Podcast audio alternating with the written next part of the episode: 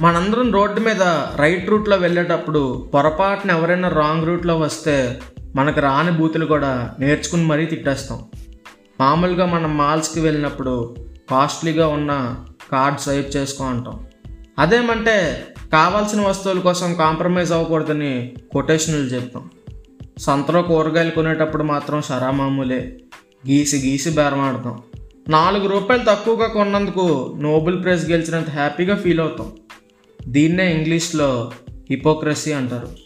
ఏదైనా సరే మనం చేస్తే శృంగారం పక్కనోడు చేస్తే వ్యభిచారం.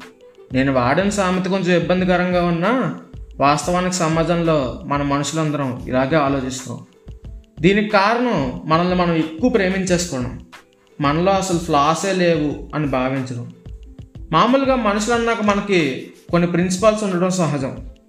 అవి మనం ఫాలో అవుతూ అవతల వ్యక్తి ఫాలో కాకపోతే మన క్వశ్చన్ చేసే హక్కు ఉంటుంది. మన మాట మీద మనమే నిలబడకుండా హిపోక్రసీతో అవతల వ్యక్తిని కామెంట్ చేస్తే మనం నలుగురిలో కామెడీ మిగిలిపోతాం. అలా కాకుండా ఎవరైనా తప్పు చేసేటప్పుడు ఆ వ్యక్తి ప్లేస్లో మనల్ని మనం ఊహించుకుంటే మనకు అర్థమవుతుంది.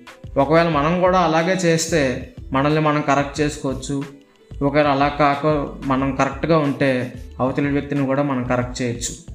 ఎలా అయినా సరే హిపోక్రసీని మాత్రం అవాయిడ్ చేయొచ్చు. చివరిగా ఒక్క మాట దేవుడు మనకి ఒకటే నాలుగు ఇచ్చాడు. సో మనం ఒక్క మాట మీద నిలబడితే బెటర్.